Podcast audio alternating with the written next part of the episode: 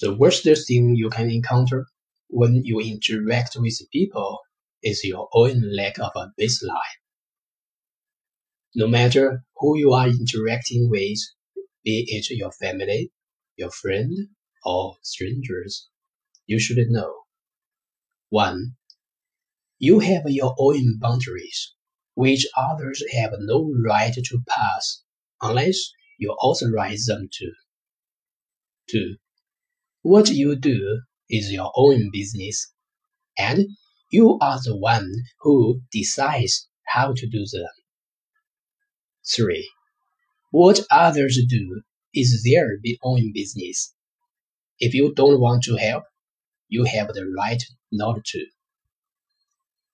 There is no need in maintaining all those pointless relationships and making yourself miserable. You don't need to please everyone.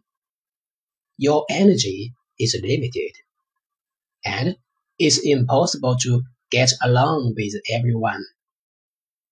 This is life. It may not be the life that we imagine our lives should be like, but it's the true life that we have to live.